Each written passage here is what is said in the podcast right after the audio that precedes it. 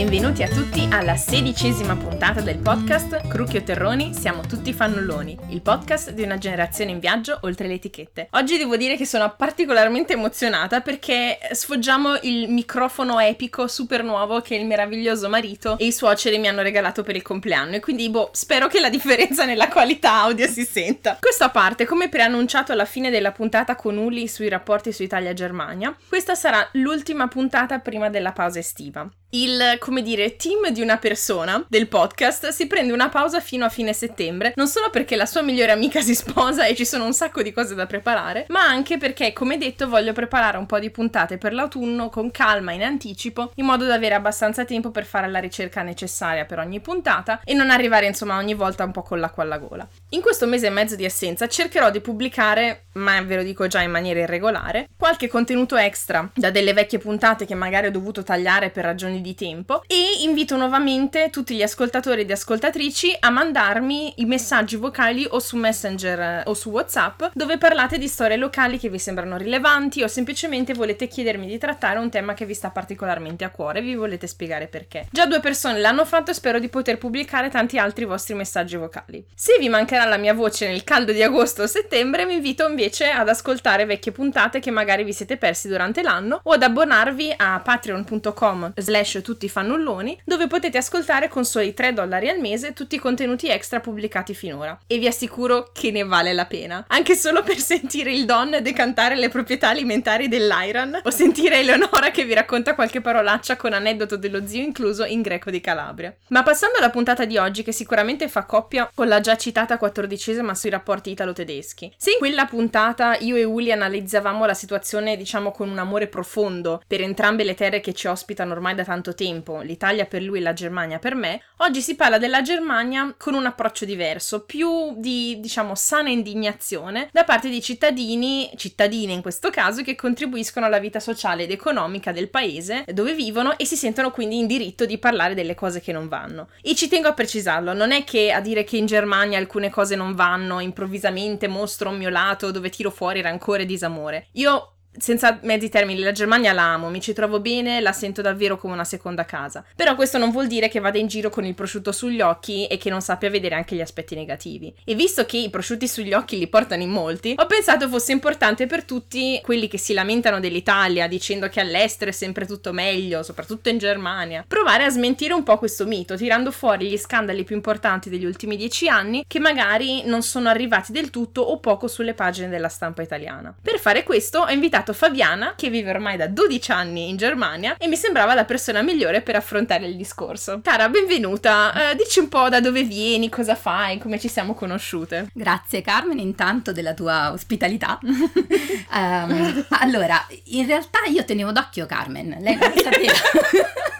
Lei, stalker. stalker. No, allora diciamo che io ho conosciuto Carmen prima che lei conoscesse me perché eh, lei già si occupava di diverse cose interessanti e mi era capitato già di andare a un incontro alla LMU organizzato per Dalla Chiesa, mi pare. Ah sì, quando abbiamo invitato esatto, Dalla Chiesa. Eh, sì. E quindi io ero andata lì in, in quella circostanza un po' privatamente, un po' in qualità di redattrice e moderatrice dell'ora italiana mm. sull'ora München 124. Eh, eh, poi dopo è un programma radio. È un programma radio per la comunità italiana a Monaco, ma anche in realtà per quella tedesca sì, che si interessa che ama l'Italia. Mm. Dell'Italia mm. e che ho il privilegio, diciamo, di mitgestalten, come si dice in Germania, di scrivere e eh, moderare appunto un primo martedì del mese con altri due colleghi in forma del tutto di volontariato, sì, chiaramente sì. sono un giornalista, diciamo, per modo di dire, un po' più per hobby. E poi mi è ricapitato di incontrarla quando è arrivato Prodi. E, mm all'Istituto Italiano di Cultura che appunto si frequenta perché devo dire nell'ultimo periodo ci sono ottime iniziative. iniziative. E poi eh, c'è stato il famoso weekend a Kochelsee. A Kochelsee. Eh, dove c'è stato questo, questo um, workshop o seminario, seminario. Eh, sui rapporti italo-tedeschi che era una cosa che eh, realmente sentivo di voler fare in forma privata, abbiamo fatto io e mio marito, che entrambi siamo espatriati, lui ancora prima di me, lui è qui da vent'anni, Wow. e mh, è una necessità che tu hai a volte a un certo punto di riorganizzare le tue consapevolezze, esatto, riflessioni Mm. insieme ad altri che condividono un po' la tua esperienza, altri che non la condividono, chi è più tecnico, chi meno. E in quell'occasione abbiamo un po' approfondito anche davanti a una birra e a qualche citazione da Boris. il background comune è anche il fatto che eravamo conterranee. Ora Perché diciamo siamo troppo italiane. siamo troppo italiane. sì, un saluto a Cecilia che era presente. E- ed è stato molto piacevole. Da allora poi ho, avuto il piacere di avere Carmen da me per, in occasione delle famose, del famoso 4 marzo eh, per aiutarci nell'analisi appunto tecnica, in quanto lei tecnico, La io no moderna. e, e via dicendo. Quindi diciamo questo è. Sono da 12 anni in Germania, effettivamente eh, di origine ho studiato lingue, ho studiato tedesco. Non era la prima volta che venivo in Germania perché ho fatto io sì, ebbene sì, sono una figlia dell'Erasmus. No. Ebbene sì, anche io ho fatto l'Erasmus, Mm. so- 13 mesi durante il mio terzo anno di, all'orientale, una Mhm. università che mi ha dato tantissimo e che eh, devo dire mh, è un posto dove si impara la diversità e, e la eh, complessità della diversità perché si impara tanto sulla cultura. Mm. In senso proprio anche etnografico, etnologico, eh, comparatistico. Quindi è un'università che si, è- si vive anche molto. La maggior parte di noi è sparsa per il- adesso per il mondo Mm. in punti più strani e in quel periodo il mio professore mi disse beh Frau Saviano perché anche se era italiano poi lui comunque cercava di cioè noi non abbiamo mai parlato italiano credo in quel corso di studi solo Ok. tedesco e guardi vada faccia la domanda per l'Erasmus ad Augsburg che secondo me la vince in realtà tutti quanti noi più o meno abbiamo fatto un periodo in, quel- in quell'anno all'estero al quale dobbiamo il fatto di aver parlato poi molto bene la lingua e io ho avuto il privilegio di vedere un modo di vivere che effettivamente abbastanza mi corrispondeva Mm. e quindi io ho il privilegio di dire che sono un'espatriata ma non posso dire al 100% di essere fuggita, Mm. nel senso che sicuramente era una cultura che stavo studiando, è una cultura che avevo anche già vissuto, un minimo, e quindi l'ho un po' assecondata e mm, non posso dire di essere fuggita perché avrei potuto cercare lavoro prima di andare via, ma in realtà Mm. non l'ho proprio cercato il lavoro in Italia, quindi Mm. ho- mi sono specializzata come traduttrice, però nel momento in cui avrei dovuto cominciare veramente a sforzarmi per cercare lavoro, ho sentito che invece c'era qualcosa che mi portava via. Mm. Ehm, e quindi questo diciamo forse è, una- è uno stato privilegiato di Sì, scelta. sì, però sicuramente anche L'Italia ha contribuito, un'esperienza- che, eh, della quale si parla poco e che condivido. In tutto questo, mentre dicevi, ah, siamo conterranee, ah, mi sono resa conto che non hai detto esattamente da dove vieni. Anche È vero, l'orientale è, vero, è vero. Allora, io non sono di Napoli centro, eh, ci Mhm. tengo a precisare perché questa cosa non vorrei che fosse... io vengo dalla provincia nord-ovest di Napoli, eh, Frattamaggiore, che è esattamente a metà tra Napoli e Caserta, vicino a Mm. Versa, ed è il centro in cui all'inizio del Novecento si eh, lavorava la canapa per scopi industriali. Noi abbiamo ancora il monumento alla canapina, eh, Ecco. da poco, eh, rimesso a posto, dove si faceva, si produceva cordamme per le navi, Mm. si facevano anche lini eh, e poi abbiamo anche una citazione del periodo di Totò in un film Sì. in cui pare che eh, si venissero a comprare i mobili a Frattamaggiore. Ecco, Ecco, ecco, quindi- Carta Maggiore, Caput Monde. Eh, no, poi in realtà il centro eh, si è deindustrializzato, è diventato un terziario Mm. avanzato, è diventato sede di molte banche, è un paesino piccolo, molto abitato, in un centro molto abitato, è la periferia, credo, il un punto con il maggior numero di persone per chilometro quadrato, Ok. l'Interland napoletano. Wow. Non è una zona turistica assolutamente, Mm. ma è una zona dove molti mh, ritengono di vivere bene, io no, perché no, nel senso con tutto diciamo il rispetto L'amore. per le visite, io diciamo mi ci sentivo un po' stretta Mm. e poi appunto avendo frequentato poi a Napoli un'università così tanto aperta devo dire che un po' mi si è aperto il mondo però eh, siamo conterranee perciò dico conterranee non compaesane perché in Esatto. realtà tu sei di una zona diciamo la Diversa. parte via molto bella molto più figa Esatto, esatto. E la seconda cosa che mi sono resa conto è che io in tutto questo non mi sono minimamente presentata. Perché, Presente. perché per quelli che non, non hanno ancora mai sentito il podcast, sì, insomma, io sono Carmen, eh, ferrarese di nascita, ma napoletana nel cuore, perché mio padre è della penisola sorrentina. Se vogliamo essere precisi, nato a Seiano, frazione di Vico e Quenze, e cresciuto a Piano di Sorrento. Attenzione. Ecco, attenzione. Non mi si sono- parlava di campanili. No, no, no, no, no.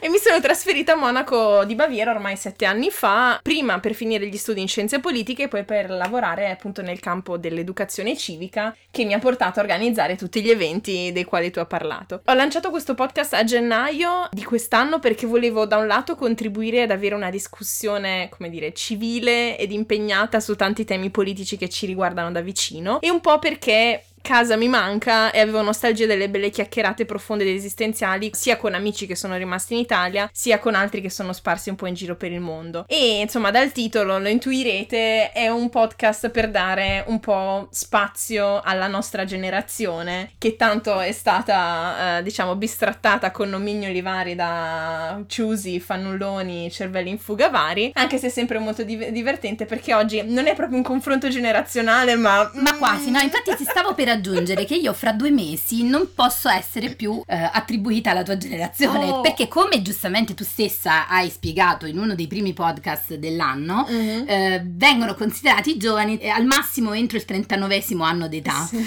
E quindi io praticamente ho fatto appena in tempo ad arrivare a questa trasmissione prima di diventare Bacucca. Adesso divento Bacucca e quindi passerò tra quelli che ascoltano la trasmissione per confrontarsi con i- le cucchine, quelle che io Con- dico con i le e le- le- i, i pulcini eh, che Eh, nella fattispecie è Carmen. Però va bene lo stesso. Sono un c'ho piccolo pulcino di Eh, 29 anni. Va resto di animo giovane. Sì, esatto. Ma venendo a noi, di quali scandali vogliamo parlare oggi? Scandali tedeschi, ma soprattutto mi piaceva fare una transizione un po' divertente, irriverente. In 12 anni che vivi qua, quanta gente ti ha chiesto? Si sta bene su in Germania, vero? E cosa rispondi tu di solito? Allora, 12 anni in un posto significa sviluppare strategie. Di sopravvivenza.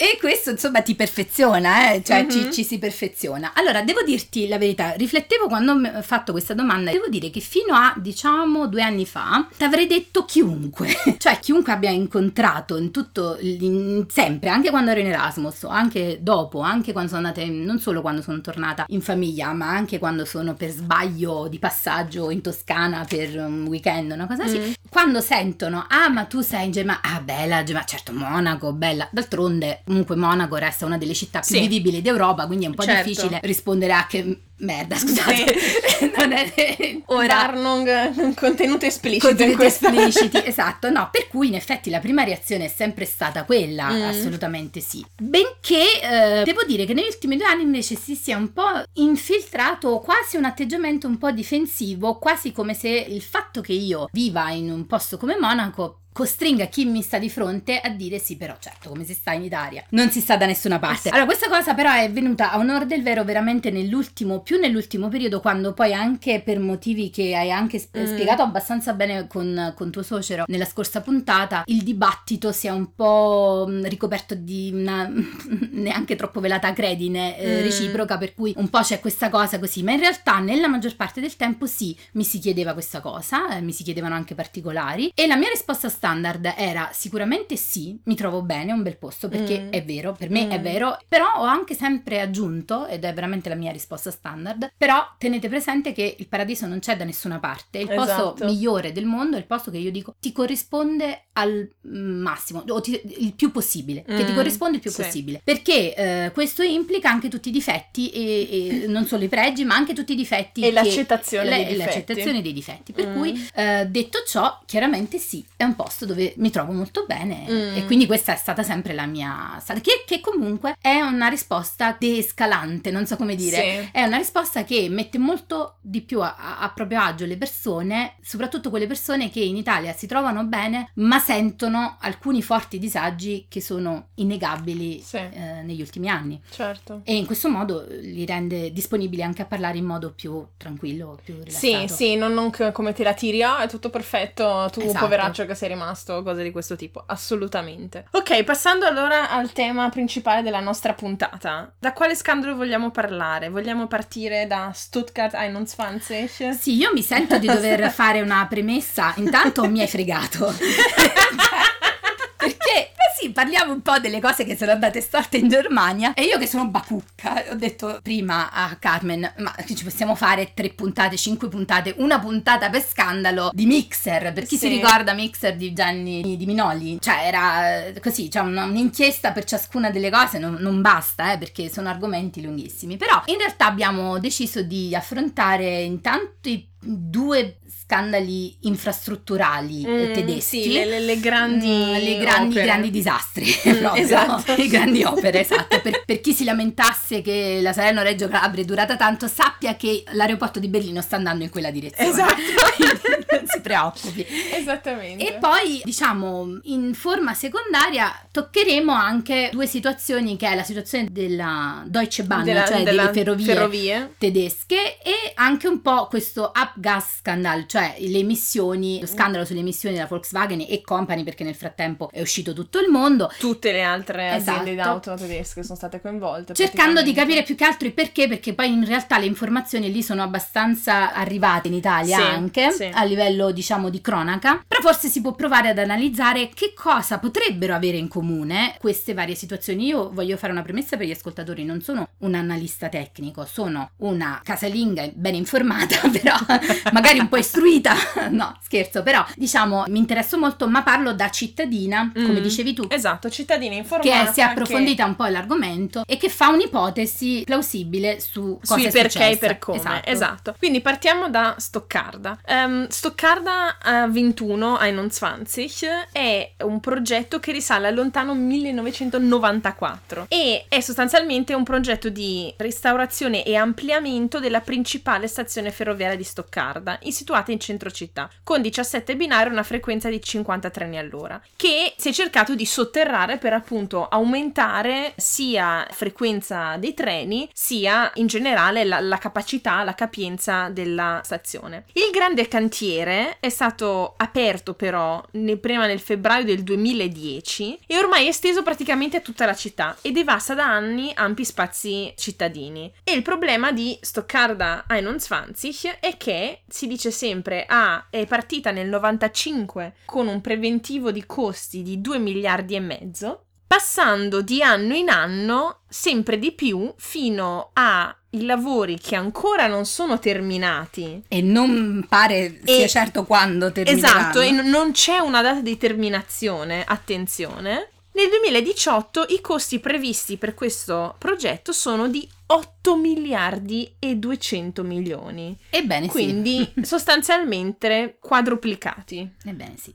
E tu nei giornali negli ultimi anni, non so, tu nel 2010 quando hanno iniziato i lavori eri già in Germania. Sì, ero già in Germania. Esatto. Cosa ti ricordi dell'epoca o insomma degli ultimi anni? Cosa Allora, ti ha colpito la- di più? ehm, devo ammettere che per chi non è eh, strettamente tedesco Mm. e forse non è nemmeno del Baden-Württemberg all'inizio, Esatto. diciamo, al premesso la Baden-Württemberg è insieme alla Baviera il Land, cioè la regione, sono le due regioni più, Più ricche, ricche. in assoluto. Mm. Stoccarda è un centro industriale. Industria Mercedes. Porsche sono di casa lì, ma non solo, in realtà c'è un indotto industriale enorme in tutta la fascia che poi è interessata da questi lavori, Mm. cioè quella che va da Stoccarda a Ulm. Ulm, per chi non lo sapesse, è una città che si trova esattamente sul confine fisico tra la Baviera e la Baden-Württemberg, tant'è vero che una parte della città è in Baviera e l'altra in Eh. Baden-Württemberg, ed è proprio tutta una zona dove ci sono tutta una serie di piccoli paesi, come dire, a vocazione industriale, Sì. eh, dove in particolare persino la- mh, l'emigrazione italiana tra l'altro è, è molto presente. Mhm. Esslingen per esempio è uno dei paesi a più alta ehm, Densità italiana. Se andate a Esslingen sentite parlare quasi solo mh, calabrese, napoletano, Sì. eccetera. Stoccarda anche credo che abbia la, la comunità più grande italiana. Questo giusto Mm. all'atere, giusto per, per dare un'idea un po' di che Sì, zona... E, eh, e Stoccarda è anche sulla linea principale di trasporto ferroviario dalla poi- Svizzera ad Esatto. Amburgo, che è il porto principale, Esatto. è uno dei porti principali europei. Perché le vie in realtà appunto sono Brennero oppure Svizzera, Esatto. quindi delle due una. Allora io, eh, che tu mi chiedevi che cosa è che avevi il ricordo? Del ricordo ho solo il ricordo delle proteste. Mm. Perché? Perché quando nel nel 2010, diciamo, io sono arrivata nel 2006-2007, ma all'inizio mm. era veramente qualcosa che non hai tanto presente. Poi dopo, effettivamente, nel 2010-2011 ci sono stati anche degli episodi piuttosto forti, cioè mm. eh, di repressione anche delle, delle, proteste in modo brusco, tant'è vero mm. che ci sono stati anche dei processi fatti perché la polizia aveva usato anche eh, dei getti d'acqua, ci sono mm. stati anche dei feriti. Adesso eh, io, ecco, un'altra premessa per tutti gli ascoltatori che vogliono dei dati precisi, magari poi Carmen vi fornirà anche tutta una serie Nella di link. Nella pagina Facebook posteremo poi regolarmente. Ci vuole una laurea per ricordarsi tutte le date eh, di, di, queste cose, cioè tra il 10, 10, e l'11 ci sono state una serie di uh, battibecchi allucinanti tra le varie iniziative, perché sono varie iniziative che si sono poste mm. contro questo progetto ed era la cosa che più eminentemente si vedeva da fuori. Mm. Però poi non si riusciva bene a capire la situazione quale fosse. E perché questo? Perché in effetti c'è un piccolo particolare tecnico. A un certo punto della storia di, di, del progetto Stoccarda 21, che Adesso ti devo fare una non correzione perché mm. hai ragione, i tempi tecnici che hai detto tu sì, ma erano dal momento in cui è cominciata la parte operativa. In realtà l'idea mm. princip- proprio iniziale di Stoccarda risale al 1985. Wow. Quindi significa che prima di arrivare alla prima parte operativa sono passati i primi mh, mm, 85, sì, quasi 10, 10 anni, 9 anni. Eh, esatto, prima che in assoluto sia, fa- sia, stato fatto lo studio di fattibilità, sia stato fatto il budget e, e poi si sia deciso quando cominciare. Quindi mm. parliamone, insomma, già era una fase. Questo secondo me è un aspetto importante di, di, di questa cosa qua. E quindi diciamo in quel momento lì, a un certo punto della fase di questa storia, c'era stato fatto anche un, un referendum. Mm-hmm alla cittadinanza per capire se per c'era stata la legittimità, esatto, la legittimità di fare queste cose. E in realtà veramente ci sono state due fasi. C'è stata una fase in cui è stata fatta un, un vero e proprio referendum, in quel caso credo per una minima maggioranza mm. si è accettato di continuare il progetto, sì. mentre credo ci fosse stata una piccola eh, forma di richiesta alla cittadinanza riguardo a un aspetto tecnico in precedenza che invece era stato effettivamente bocciato dalla cittadinanza, ma stranamente il uh, Verfassungs uh, la Corte Costituzionale, Costituzionale aveva, non aveva uh, recepito mm-hmm. e quindi erano andati avanti i lavori. Questa è una cosa impressionante perché in realtà tu da esterno, che non sai bene la storia, non hai ben capito di che cosa si tratta, dici ma allora scusate, eh, la volete o non la volete sta, sta, sta tratta, è giusta, è utile, è difficile valutare effettivamente la portata di quello che stava mm. succedendo. Mm. E questo perché? Perché in realtà all'inizio inizio appunto in quella fase di dieci anni iniziali erano state anche valutate varianti diverse o declinazioni diverse di come sarebbe potuto essere questo progetto, ma alla fine aveva fatto questa variante H dal nome del mm. progettista, era stata diciamo confermata e poi si è voluto per forza andare avanti su questa linea. Il problema qual è? Se un'idea nell'85 ci mette 10 anni per arrivare agli anni 90, poi ci mette altri tot anni per arrivare nella fase intermedia dei lavori necessari, no. allora eh, tutto questo com'è possibile? Io mi sono fatta l'ipotesi, ci sono diversi problemi. Mm. Diciamo, un problema è proprio la pianificazione. Sì. Eh, molti detrattori del progetto eh, Stoccarda 21 sostengono che in realtà le altre varianti non siano state sufficientemente valutate, prese in considerazione. Prese in considerazione. E io aggiungerei che più che questo, questo credo che non sia stato l'occhio lungo mm. ehm, dei progetti, cioè nel senso che la Germania era in un'epoca, in quell'epoca lì, dopo l'unificazione e, e anche verso gli anni 2000 e poi con l'euro ha incominciato ad avere uno slancio economico assolutamente molto positivo. Mm. Per i motivi per cui abbiamo detto anche conto Socero, i tedeschi hanno la tendenza a risparmiare, nonostante sì. abbiano un eccesso di bilancio, quindi in teoria avrebbero i, i soldi. soldi Adesso non, polemi- esatto, non polemizzeremo su come mai loro riescano comunque a farsi passare questo eccesso di export e, e, e arrivare a, a, dati così positivi, a volte anche a discapito del resto dell'Europa. Mm. È una cosa che ai tedeschi si può dire con molta attenzione e cautela perché non amano sentirlo lasciarlo dire, tant'è che però comunque diciamo da un punto di vista tecnico loro avrebbero i mezzi per farlo. Però qual era la cosa? Probabilmente ragionavano ancora in termini un po', come dire, passati come se non avessero avuto l'occhio lungo su quello che stava accadendo a livello ambientale, mm. a livello di spostamento anche delle, delle persone, cioè in, in, questi ultimi decenni si sta cristallizzando una situazione che avviene anche in altri paesi dell'Europa, okay. si svuotano le campagne, si riempiono le città, le città. Stoccarda eh, chiaramente attira le persone e quindi eh, la metropolizzazione, incluso anche tutte le bolle immobiliari eccetera, probabilmente si è sviluppata molto più velocemente di quanto un progettista degli anni anni, fine anni 80, inizio anni 90 prevedere. potesse prevedere persino un politico. Mm. Inoltre c'è stato un passaggio verso eh, la guida verde del Bund. Del- sì, della, ehm, della della- regione, della perché regione. i Verdi sono andati prima in coalizione con Esatto. l'SPD e poi adesso con la CDU. E questo è rilevante perché porta all'attenzione alt- un altro, eh, diciamo, interesse sia da parte della cosa pubblica sia da parte della, della cittadinanza, cioè l'aspetto ecologico. Mm. Che bisogna dirlo, è un aspetto recente, cioè l- l'attenzione che si dà a queste cose qui, si- in questi termini e in- con questa attenzione è una roba recente. Sì, perché Per- solo adesso si iniziano a vedere Sì, le conseguenze, conseguenze. negative. sì. Per cui eh, parte dei problemi, perché ricordiamo quali erano i problemi, intanto la progettazione così com'è, e lo sappiamo adesso che siamo nel 2018, non rende de- veramente così ottimizzato il traffico nella, ne- a Stoccada, cioè non è vero che si riusciranno a far passare tanti più, più treni e Mm. tanto più carico su rotaia. Quindi questo è il primo, diciamo, strettamente tecnico, il primo obiettivo, quello, mm, diciamo, macroscopico, già non è eh, raggiungibile nei termini eh, giustificati da uno dispendio di energie tali, questi miliardi. No? Poi dopo c'è il problema che è stata fatta una forte modifica della parte architettonica storica Mm. della, della città che non era per niente, cioè la Germania non ha purtroppo tantissime cose storiche, molte cose sono andate State distrutte durante la guerra, però quelle poche cose che hanno vale la pena forse mantenerle, in quel caso si parlava di un'architettura dell'inizio del XX secolo, Mm.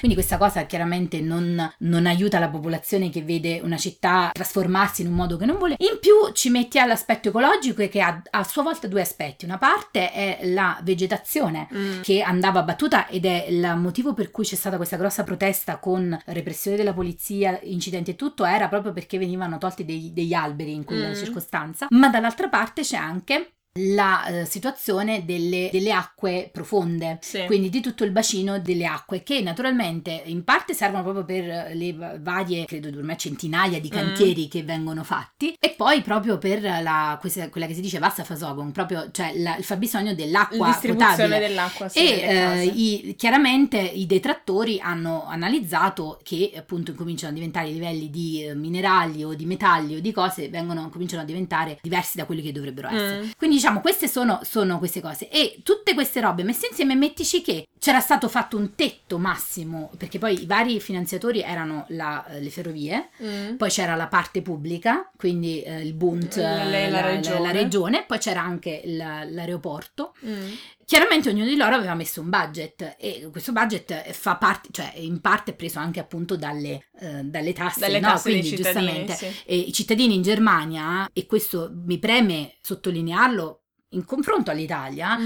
hanno una maggiore attenzione di come si spendono le, Le le- tasse. le tasse. Eh, hanno anche un maggiore beneficio. Io dico sempre che il problema dell'Italia ormai negli ultimi decenni è di non avere l'esperienza, non avere esperito che quando tu paghi le tasse ricevi un servizio. Sì. E questa cosa qua non ti rende capace mh, di anche di sentirti all'altezza di criticare le Mhm. cose o, o di agire perché eh, non senti come soldi tuoi quelle, Sì. quelle robe lì. Invece i tedeschi li sentono come robe proprie, quindi scendono in piazza. Cioè c'è un presidio 365 giorni all'anno su Stoccarda 21. Esatto. Quindi insomma, e, e tutte queste robe qui, insomma, messe insieme hanno creato un, un problema perché il tetto che si erano dati di budget era già superato nel 2010. Ora il problema qual è? L'ultima, eh, l'ultima credo, il, il delegato delle ferrovie dell'estate, che Mm. proprio in un'ultima dichiarazione proprio spazientito ha detto: Ma se tornassimo indietro non la faremo mai, Stoccarda Sì. 21. Perché? Perché adesso il problema qual è? Che a livello legale intanto ci sono ricadute perché tutti quanti i ritardi creano delle cause per rimborsi per cose che tu non metti in Mm. mezzo. Cioè, Sì. eh, se io non posso lavorare, non posso guadagnare, tu mi devi pagare per questo mancato introito. Mm. E poi c'è il problema adesso, chi lo paga tutto questi so- questo svenarsi, diciamo, di, Sì. che eh, andrà concluso. Una chiave, la butto lì e poi dopo lo riprenderemo alla fine, Mm. è perché non, non si è interrotto. Sì. Perché il progetto non è Sì, stato esatto, interrotto? esatto, perché hanno- ci hanno messo quasi vent'anni a dire ah non l'avremmo Non mai avremo iniziato. e lasciamolo lì nell'aria questa cosa e la riprenderemo Esatto. prossimamente. E facendo una battuta bruttissima, visto che mi hai dato tu il là del lasciare le cose nell'aria, passiamo adesso all'aeroporto di Berlino, Esatto. che non apre mai. Manco, scusate la, la battuta diciamo molto locale, ma i miei ex eh, colleghi di studio mi capiranno, manco il campus universitario di Forlì. Ehm, I lavori a Berlino sono iniziati nel 2006 dove il costo doveva essere di 2 miliardi e l'inaugurazione era pianificata per il 2011. Siamo nel 2018 e sembra che forse aprirà nel 2021 e eh, la spesa adesso si aggira attorno ai 7 miliardi ed è in crescita continua. Ci sono storie assurde di tipo nel 2011 si stava per inaugurare, c'erano erano già stati stampati i biglietti di invito dove anche la cancelliera Merkel eh, sarebbe stata presente, eccetera, eccetera, questi biglietti d'invito sono andati tutti interamente al macero perché quando hanno fatto delle verifiche di sicurezza per l'apertura di questo aeroporto, praticamente tutto quello che poteva andare male è andato male, ma non problemi di sicurezza tipo ah, eh, controlli di sicurezza post eh, 11 settembre così questo no no no cose tipo l'antincendio che non suonavano sono suonati tutti dato in uh, tra l'altro tra i um, fornitori delle parti um, di questo roba c'era Siemens Bosch tutti i grandi nomoni sì, della, esatto, che, che per... ispirano sicurezza certo. il sinonimo esatto. di sicurezza tedesca esatto. affidabilità esatto. e questo per dare un contesto perché voi dite ma Berlino non c'è già un aeroporto? Sì, c'è, ce ne sono due. Il problema è che sono aeroporti molto vecchi, c'è quello della ex Berlino Ovest e quello della ex Berlino Est. Tegel e Schönenfeld che non hanno le capacità, diciamo, di portata, di organizzazione e tutto quanto che si dovrebbero consentire a una capitale europea come Berlino. Nel frattempo, la cosa che, come accennavi anche tu, grandi opere che a un certo punto qualcuno dice ma chi ce l'ha fatto fare se tornassi indietro non inizierei mai, aí la cosa più ridicola è che nel frattempo Air Berlin, che era la compagnia aerea che aveva assicurato all'inizio progetto che avrebbe fatto di questo nuovo eh, aeroporto che sarebbe stato dedicato a Willy Brandt, prima ex eh, primo cittadino di Berlino e poi cancelliere tedesco, che aveva assicurato che insomma questo l'aeroporto Willy Brandt sarebbe stato il suo hub principale, perché Lufthansa, avendo già Francoforte e Monaco come hub principale, ha detto no, scusate, cioè a me non interessa, qualche volo ce lo farò passare, ma, ma, non la cosa principale. E quindi sostanzialmente stiamo costruendo questo aeroporto, non si sa alla fine con quanti soldi, non si sa alla fine quando aprirà. E non si sa quanti aerei effettivamente, cioè quanto ci sia effettivamente bisogno di costruire questo aeroporto perdonami la battuta veramente più triviale di quella del passaggio dell'aria, io mm. l'avrei chiamato non Billy Brandt ma Samuel Beckett perché cioè veramente sta andando a Berlino perché non si arriverà mai signori, cioè io leggendo, approfondendo questa, la storia di questo aeroporto devo dire che facevo fatica ad andare avanti perché poi insomma eh, a tutto c'è un limite. Allora dunque il, l'aeroporto di Berlino è una situazione veramente particolare perché abbiamo detto doveva sostituire Schönfeld e, e Tegel. Tegel. E questa è la prima situazione importante. Quello che ti dicevo, anche in questo caso, la prima idea, eh, così piccola piccola, di fare questa cosa, cioè il primo progetto eh, veramente assoluto eh, teorico, era addirittura del periodo del, di fine, fine anni 80, anche in questo okay. caso. Cioè è stato già all'inizio con l'unificazione partito subito l'idea di fare il grande aeroporto. Mm-hmm. Questo perché? Perché appunto si voleva avere un aeroporto rappresentativo sì. Intanto, mm, uno spazio maggiore. Bisogna dire tra le altre cose che anche qui, tra l'inizio e la situazione attuale, non so quante centinaia di migliaia di eh, metri quadrati eh, l'area è aumentata, perché mm. chiaramente il, la contraltare di progetti come questi è che nel frattempo la vita va avanti mm. e quindi le esigenze aumentano. E la cosa impressionante è che nel caso dell'aeroporto di Berlino si sapeva praticamente già all'inizio che eh, sarebbe stato troppo piccolo. Mm-hmm. Quindi, cioè, si sapeva già che nel momento momento in cui, casomai si fosse aperti, si sarebbe già dovuto ampliare con gli spazi, con le piste, quindi già, wow. già era, era una situazione già in partenza. Ma ancora prima di fare questo,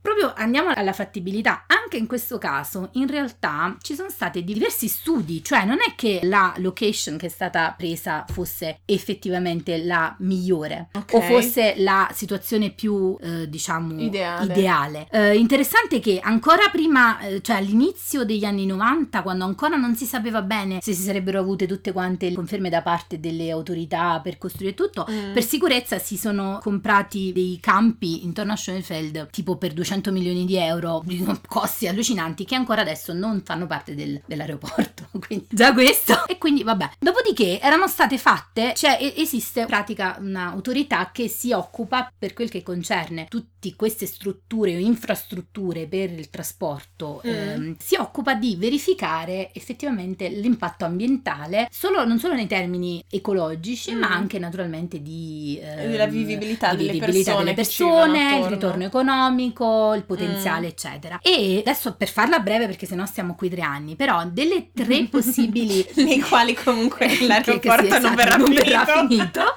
delle tre possibili posizioni dove si sarebbe potuto fare questo aeroporto, quella prescelta non era quella consigliata da questa autorità. Uh-huh. Ed è il primo caso nella storia tedesca in cui si fa un'opera di questo tipo, in cui la raccomandazione da parte dell'autorità, diciamo, di consulenza o comunque mm. preposta viene ignorata. viene ignorata. E quindi già questo si parte benissimo con questa cosa. Questo perché? Perché diciamo intanto c'era un maggiore impatto a livello di rumore per le persone intorno perché più vicina mm. alla città, non, non cambiava, non, lo, anche là il numero di piste progettabili, di ampliamenti possibili era limitato rispetto a un'altra situazione, eh, l'impatto anche naturalistico era mm. più complicato, le emissioni erano più complicate, cioè insomma di tutte le possibilità che erano state prese in considerazione era stato escluso. Bisogna dire che qui adesso non me la sento di citare proprio quali sono i partiti sì, e, e i, i soggetti partitici che hanno preso quale decisione, ma c'è stato proprio a un certo punto un tiro e molla tra i due partiti coinvolti nella coalizione del tempo, per cui in pratica o si faceva così o non si faceva.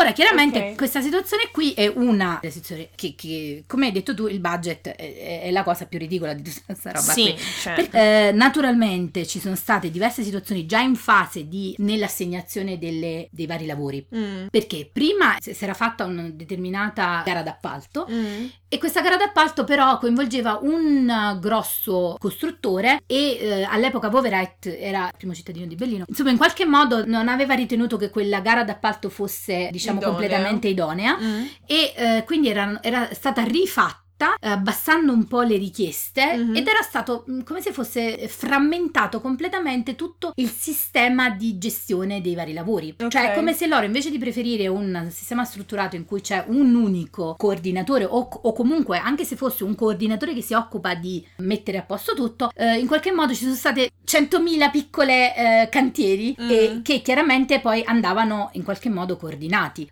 In alcuni momenti sono stati dati dei compiti di vigilanza mm. ai politici o a degli uffici di ingegneria o a degli uffici di consulenza, eccetera. Sì. Ma come si è poi visto successivamente, uno dei problemi grossi è che alcune di queste cose in effetti poi non sono mai state fatte. Mm-hmm. Cioè le vere vigilanze, i veri controlli mano a mano che i lavori proseguivano non erano stati fatti. Okay. Poi c'è stato un mini scandalo di un ingegnere un, che era responsabile dei cavi addirittura si è scoperto non era un vero e proprio ingegnere, cioè era un ufficio di ingegneria, ma lui era un Bauzeichner, cioè fate conto il, il geometra. geometra. Quindi è arrivato il geometra che lo chiamavano ingegnere, ma lui non gliene fregava più di tanto di farsi chiamare ingegnere, però di fatto aveva già fatto un disastro anni prima e nessuno aveva no, valutato questa cosa. Cosa incredibile, chiaramente questo è, una, è un po' una, una, cosa un po' comica mm. che mettiamo qui, la diciamo, in realtà poi gli stessi responsabili del progetto hanno detto non è che noi adesso eh, il problema non è chi lui fosse, mm. ma chi ce l'ha messo lì. Cioè, esatto. Cioè, chiaramente non si può dare la responsabilità per una panne del del genere a, a, alla persona che eventualmente ha, ci ha provato, ma a chi avrebbe dovuto controllare. A chi ha consentito esatto. che succedesse. Esatto, perché poi eh, la ricaduta qual è? Anche qui sono passati una cosa come 20 anni da, dall'inizio della prima idea o anche mm. se vogliamo considerare gli anni 90, adesso comunque è passato. Un aspetto che anche lì lo butto lì, come ho buttato prima l'altro mm. a proposito di Storcarda 21 è nel frattempo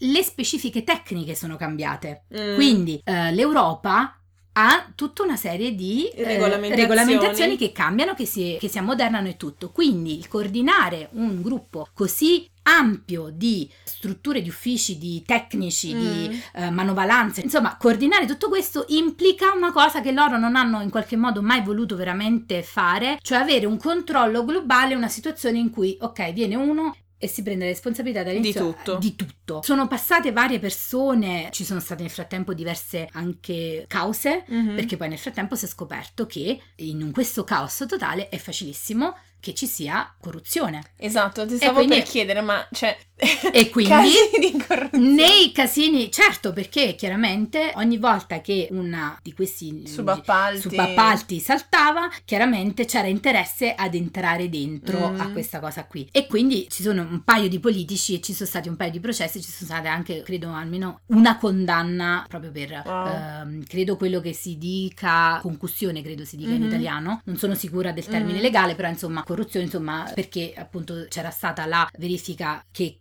erano stati pagati dei soldi. È molto difficile tenere il filo, quindi Certo. spero di non stare dicendo enormi baggianate, quindi vi, vi invito poi ad approfondire se Sì. volete con i documenti esatto. ufficiali, però diciamo questo è giusto per farvi capire il caos totale in cui a un certo punto questa cosa irrazionalmente non è stata stoppata. Nel frattempo per- si è contemplato di far lavorare Tegel con- comunque, Sì. l'altro nel frattempo è diventato un parco. Esatto. eh, che forse è una delle cose più belle di Sì.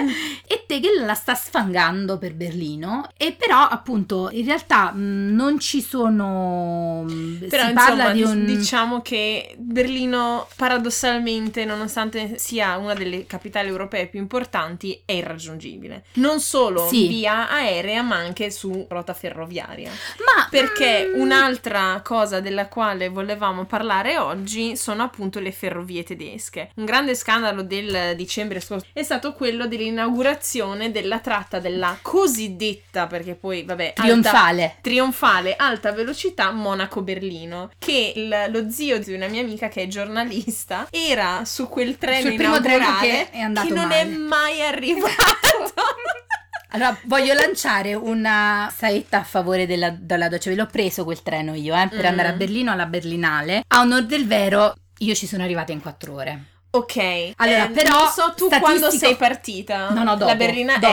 ecco io sono partita credo una settimana dopo che l'hanno inaugurato sì, sì, Avevo no. un, un ritardo di 166 Sì. minuti e in generale secondo me è ridicolo comunque che, cioè, sono quattro ore che però non sono mai, cioè io non ho mai preso un treno puntuale da Monaco a Berlino e viceversa. E questa è E- una cosa da, da sottolineare, perché Sì. invece la Deutsche Bahn nel passato era il sinonimo della puntualità. Non Esatto. quanto gli svizzeri, però quasi. Esatto, e cioè giusto per fare un confronto con una tratta italiana, cioè Monaco-Berlino sono circa 600 km, è più o meno Bologna-Napoli sono 575, ho guardato su Google Map. Ecco, l'ICE tra Monaco e Berlino, se funziona, ci mette 3 ore e 57 minuti. L'ICE tra Bologna e Napoli, Freccia Rossa, 3 ore e 40.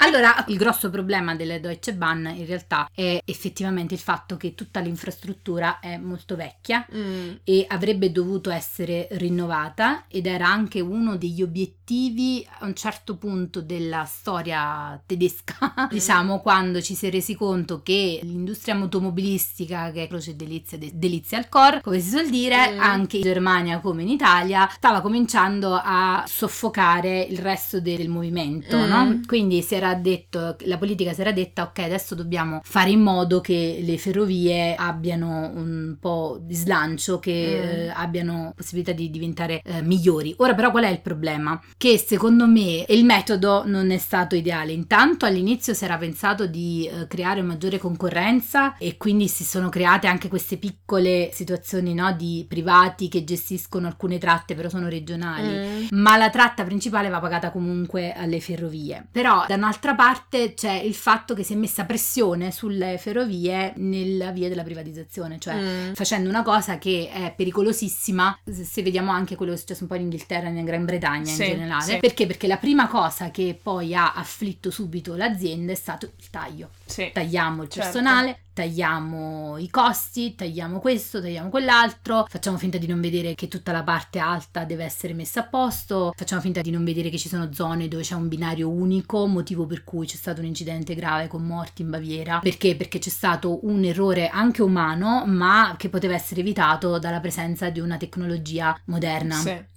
Sì. E quindi sono tutta una serie di robe che eh, chiaramente hanno coinciso, in particolare questo peggioramento credo esponenziale ha, ha coinciso un po' anche con l'arrivo in borsa e con tutta questa pressione commerciale, economica su quella che dovrebbe essere Sì. probabilmente, a mio parere personale, dovrebbe rimanere una cosa invece gestita dallo Stato. Certo, per tirare le fila di tutti questi scandali che abbiamo citato, purtroppo non c'è tempo di parlare di tante altre cose, volevamo parlare dello scandalo delle emissioni delle auto. Che ci vorrebbero altri Eh, tre anni, eh, ma potremmo farlo magari per il anni. futuro. Esatto, in preparazione della puntata avevamo pensato di parlare anche di scandali nella sanità o anche di, diciamo, la differenza del sistema scolastico e dell'istruzione tedesco regionale più che altro, al quale però volevo dedicare un'altra puntata. Mhm. Cosa Tu- di cui ti sarò molto grata Esatto. perché è una cosa che, che penso che sia un argomento, ecco, se ti dovessi Molto. scrivere un messaggio vocale per chiedere a Carmen eh, qual è il,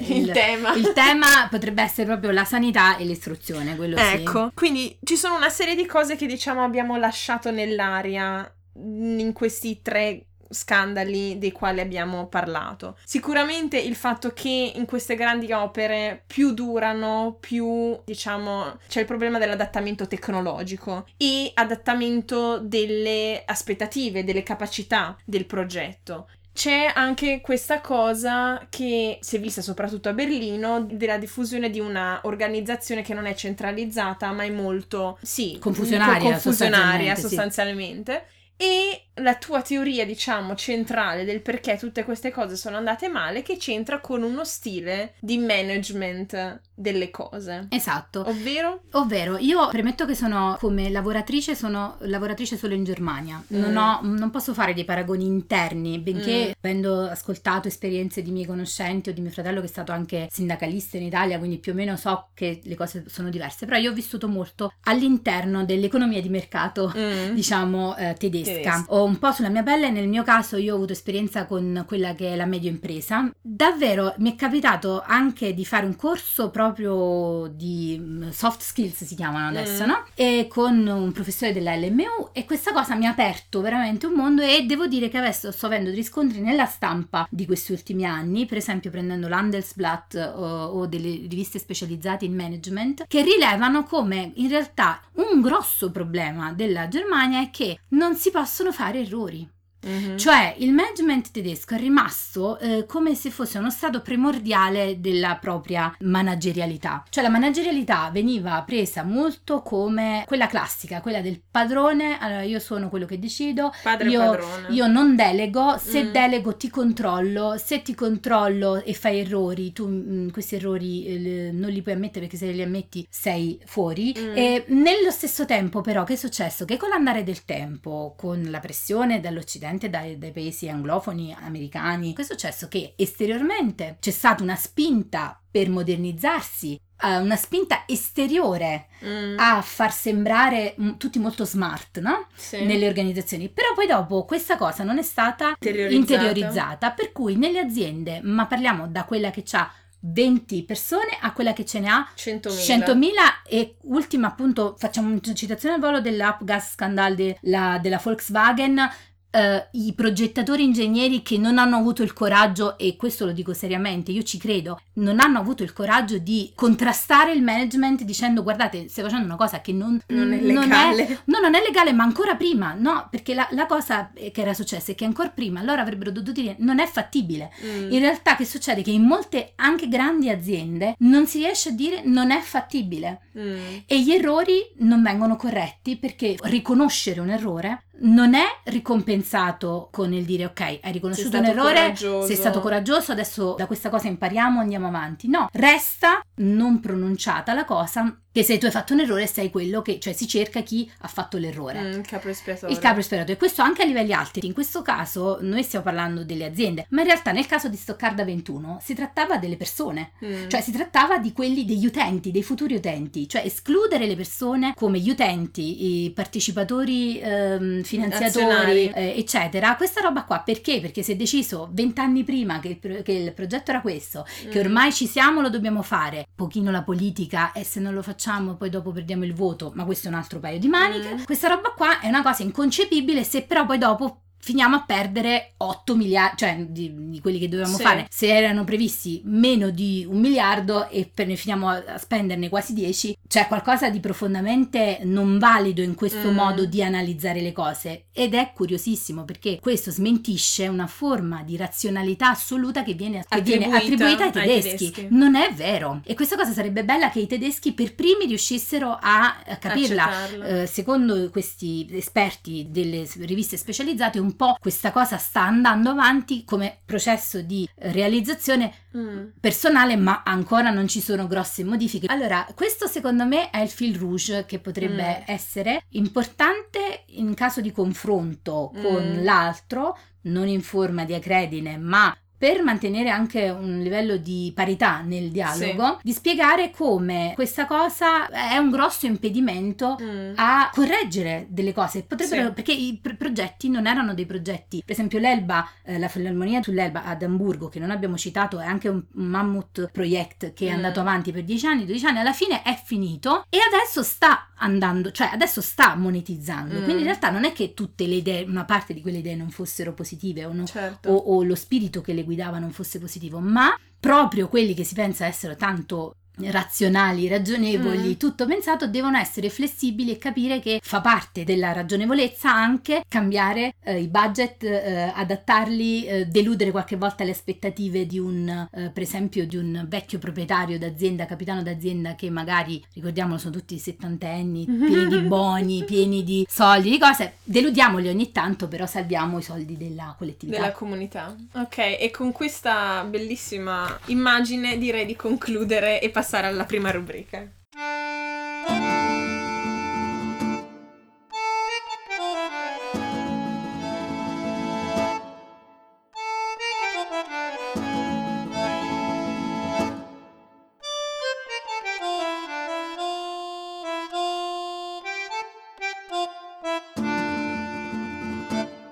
Ben ritrovati a tutti e tutte con la rubrica In giro per il mondo, dove vi diamo consigli su posti da visitare e cose da bere o da mangiare. Oggi parliamo della nostra terra, perché diciamocelo, con questa calura estiva fa bene al cuore. Io vi darò qualche consiglio su Positano, soprattutto insomma sulla costiera amalfitana, e Fabiano dei suoi posti preferiti in campagna. Confermo. Ma per iniziare, insomma, visto che eh, Fabiana oggi per la registrazione, come vedrete dalla foto profilo, ha portato delle paste, perché insomma...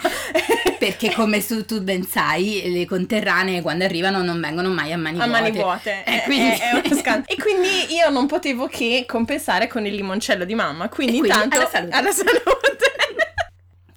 Cosa Ottimo. dici? No, eh, beh, il Ottimo. limoncello di mamma fatta con eh, i No. limoni di Sorrento de- È della tutta cugina. un'altra cosa. È tutta un'altra eh, cosa. No, no, no, è per forza, sì. E niente, visto che man mano che il limoncello sale, i ricordi Affiorano. affiorano.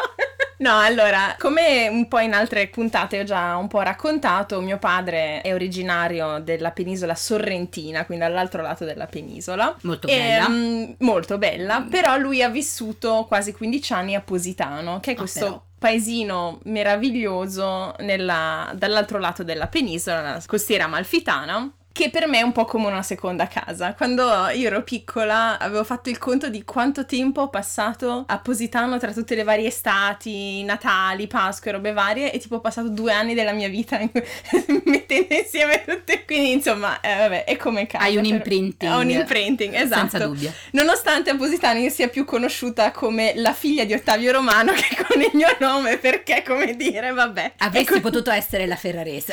anche. Esatto, è molto meglio. Ora che mi ci fai pensare è molto meglio Eh. così, hai ragione. E per me Positano è un posto magico perché ha un sacco di storie che non tutti sanno, che si trovano un po' dappertutto, nel senso, cioè, allora tu per arrivarci devi andare prima a Sorrento con la circonvesuviana e poi dopo ti pigli il bus che fa tutto il giro, che è una prima parte di avventura. che è una prima parte di avventura. Vorrei premettere da persona che comunque poi insomma la quotidianità un po' li ha vissuti Prendi- fino prendi, al ventottesimo anno. il bus della Sita Esatto, blu- Esatto. blu mare. blu mare. e quando appena giri fai, cioè non arrivi fino appunto a Campanella però insomma giri per andare in costiera e inizi a vedere per la prima volta le isole degli Galli, lì io inizio a commuovermi. Non, non è che pianga però quasi, di solito piango quando parto, Eh, però certo. vabbè. E già da, a vedere i galli lì c'è già una prima storia, perché queste tre isolette si dice che è da lì che venga la, la, leggenda delle sirene dell'Odissea, perché sono appunto tre isolotti, quindi come le tre sirene, eh, la navigazione attorno a, a, quegli isolotti era molto difficile, ci sono delle correnti molto forti, tanto che ci sono, cioè, ci sono state diverse mm, navi in epoca romana anche sì. e greca che, che, sono naufragate. E c'è anche un, una, una, villa romana sopra all'isola delle Galli, ma l'isola delle Galli che negli anni 70-80 le, le, comprò addirittura Nurayev, il famoso ballerino ah, russo, che è uno dei tanti personaggi di grandissima uh, fama culturale che ha vissuto per diversi periodi più o meno brevi a Positano e nei dintorni. Perché uno non ci pensa, però Positano fino a quando non hanno costruito bene le strade lungo tutta la costiera era completamente isolato, cioè ci arrivavi sul mulo praticamente ed era l'unica modo di arrivarci o a piedi attraverso il sentiero degli dei e quindi sì, cioè era il posto per eccellenza di villeggiatura, quindi del, dello straniero intellettuale che ci passava mesi, non solo quella giornata arrivi con la gigantesca nave da Capri, mangi un panino e te ne vai incasinando, eh, diciamo, la, il paese. E appunto, insomma, nomi come tipo Stravinsky, Picasso, Pirandello, Anna Magnani, è tutta gente che è passata da Positano e quindi... Resta comunque un um, sinonimo di uno dei posti più belli, anche mh, fini, eh, dove appunto andare in costiera, mm. cioè nel mm. senso che quando si eh, pensa alla costiera, beh, vai a Positano, eh, insomma è un attimo, no? Già, già ti trasformi, vai in, un, in una dimensione parallela, mm, diciamo, di sì. bellezza, no? Quindi è abbastanza famoso da questo, anche sì, tra le persone sì, che, che, sono di lì. Cioè, mm. anche questo è un fascino che resta anche per le persone campane. Mm. E questo è interessante, no? Perché eh, no? questo è interessante, mi piacerebbe capire la tua prospettiva su quello, perché per me è sempre stato tipo il posto la seconda casa dove andare, c'era sempre questa, diciamo, una sorta di astio nel confronto del turista normale mordi e fuggi che commercializza e rovina un po' l'atmosfera quasi poetica del paese, la grossa differenza tra la parte alta del paese e la parte bassa, perché una delle cose più belle di Positano, ragazzi miei, è che non è solo mare, è montagna e mare, è a metà tra tutto. E quindi c'è questa sostanzialmente piramide con una strada sola e 50.000 scale che collegano tutte le case. Io ogni volta che torni hai due polpacci così. Fa bene alla salute. esatto, assolutamente, assolutamente. E quindi, ad esempio, i due quartieri ai quali sono più affezionata sono Li Parlati, che è il quartiere, diciamo, più in alto dove c'è il cimitero, che è uno di quei quartieri rimasti più tradizionali, dove ad esempio in periodo natalizio fanno il presepe vivente, cose di questo tipo. E Chiesa Nuova, perché, diciamo, il, il salotto di casa comune del paese, mm. il bar internazionale, è il posto dove ti incontri con gli amici, eh, dove anche qualche straniero viene a farsi una birra cose di questo tipo, dove ti fai le chiacchierate esistenziali, ti vedi le partite di calcio, ti fanno sempre ovviamente esclusivamente Napoli. Eh. Ci mancherebbe, adesso esatto. tutti gli altri non mi parleranno mai più, però chi se ne frega. E quindi sì, cioè dove mh, mm, non si offenda nessuno, però secondo me le migliori sfogliatelle in paese le mangi lì, la migliore pastiera in periodo pasquale la mangi lì e quindi... Non stento a crederci. No, perché insomma è gestito dalle persone meravigliose, una famiglia stupenda, la famiglia Collina, che insomma è, è una gestione familiare da, da, da, tantissimi anni, da decenni, e che ha, ha, del cuore, diciamo. E la parte bassa, diciamo, della spiaggia, dove ci sono gli hotel di lusso, dove sì, insomma, c'è un ritmo di vita completamente diverso e c'è sempre stata questa grossa differenza. Però sì, insomma, se dovessi dire, oltre a diciamo, questi posti del cuore, posti dove andare a mangiare o cose così, Vabbè, eh, sono tutti amici di famiglia, però cosa vuoi farci? Io consiglierei, cioè, la pizza migliore è difficile da dire, perché ce ne cambiano, io purtroppo è da due anni che, che non ci vado, quindi non si sa mai se è aperto adesso una, una pizzeria fighissima. Però la pizza che mangio sempre la prima sera quando scendo, che dico, oh, adesso sono a casa, è, è il Saraceno d'Oro, che è in zona Fornillo, diciamo, eh, se no per una cena romantica quasi sulla spiaggia dove comunque vedi il mare, è il Guarracino. Il Guarracino, ah, che,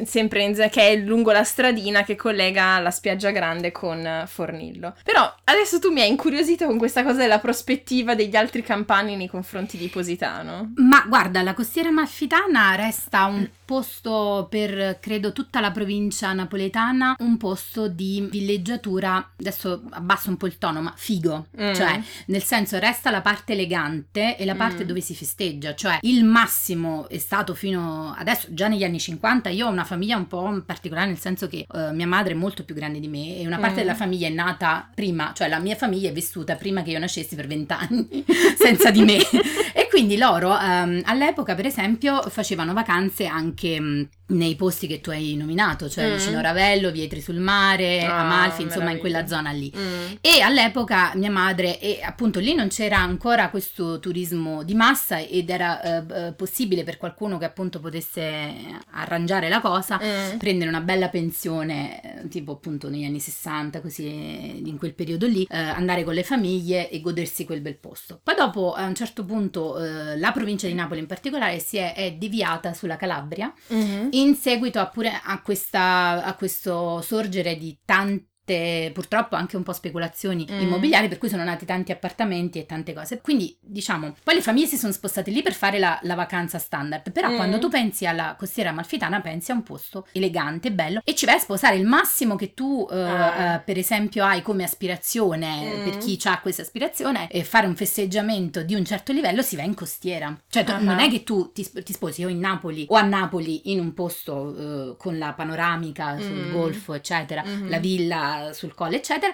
A Oppure, Posillipo.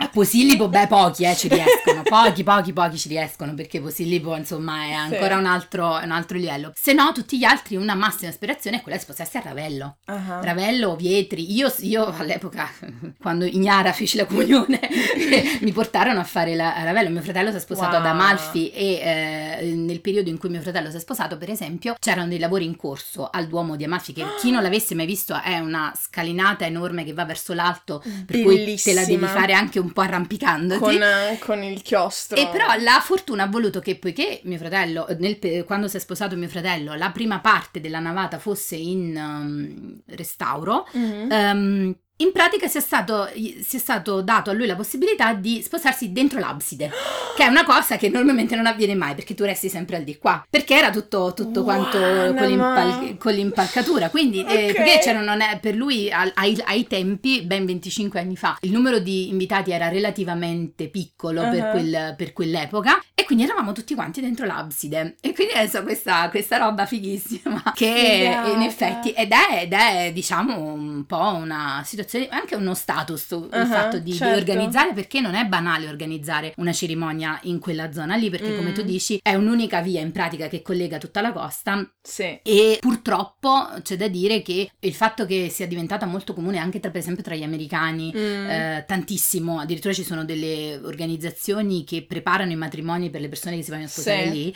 sì. è chiaro che questo crea un traffico e una congestione esagerata. Un'altra cosa per cui è molto nota la costiera malfitana italiana per tutti quelli che vengono dalla provincia è la passeggiata in motocicletta. Ah. Allora tutti i centauri veramente eh, bravi, esperti e devono esserlo perché rischi di morire lì, sì, sì, bisogna dirlo. Uh, in uh, fine settimana si fa la uh, passeggiata in costiera e quindi wow. questa è la, è la, cosa. Adesso si aggiunge alla costiera malfitana anche Salerno mm.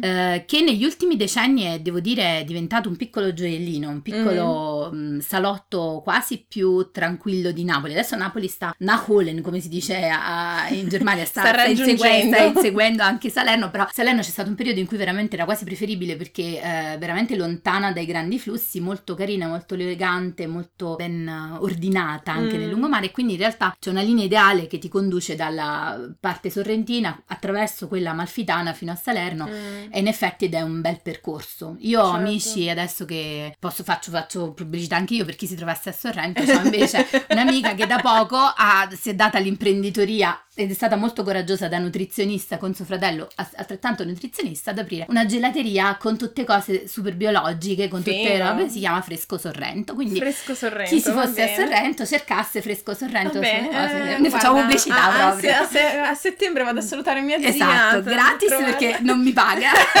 voglio, voglio sottolineare, ma è una Magari ti paga un gelato. carissima amica Maria e Arturo, suo fratello, che conosco da praticamente una vita, Una vita. ormai, perché io sono la bacucca della situazione, come abbiamo detto. E quindi eh, sì, insomma, quindi questa è la prospettiva. Sicuramente Mm. resta un posto con un enorme fascino e Mm. oltre che un mare bellissimo. Sì, sì. Ecco, una cosa prima che concludiamo, diciamo, questa parte della costiera che ci tenevo a raccontare è appunto il fatto che Positano è pieno di storie che continuano a essere scoperte. Diversi anni fa, scavando, hanno trovato una villa romana sotto alla chiesa madre che proprio quest'estate, credo qualche settimana fa, è stata ufficialmente aperta al pubblico. Ah, che E quindi io non vedo l'ora di tornare per vedere qualcosa di nuovo a Positano. Sono emozionatissima. Bellissimo, bellissimo. E, e niente, eh, visto che tu hai fatto pubblicità, faccio anch'io pubblicità per la fa- mia famiglia, ma pi- più che altro perché è un'esperienza che secondo me vale la pena. Se volete vedere un quadro di mio padre su Positano, un'opera pubblica,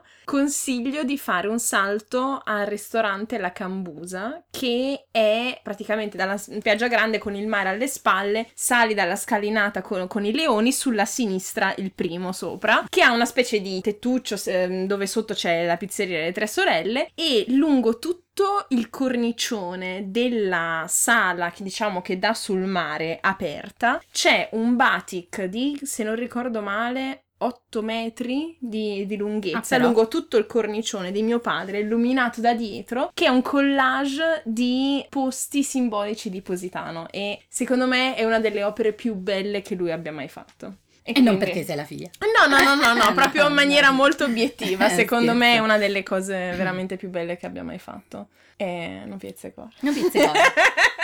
E poi ci arriviamo adesso. Piano adesso piano. arriviamo ai Arriviamo. modi alla prossima rubrica.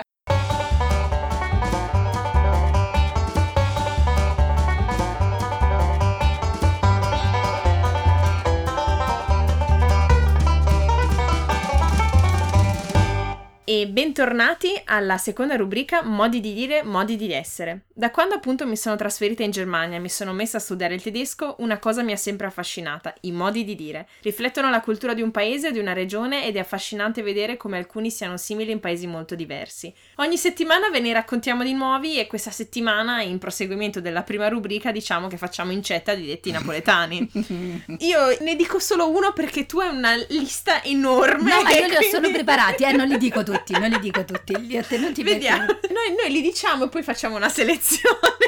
Niente, io sempre ringraziando mia cugina Alessandra e famiglia per i suggerimenti, vi direi faccio un presto tu a trovare una scusa che non riuscita a trovare un Bertus. È bellissimo, io non l'avevo mai sentito, vedi?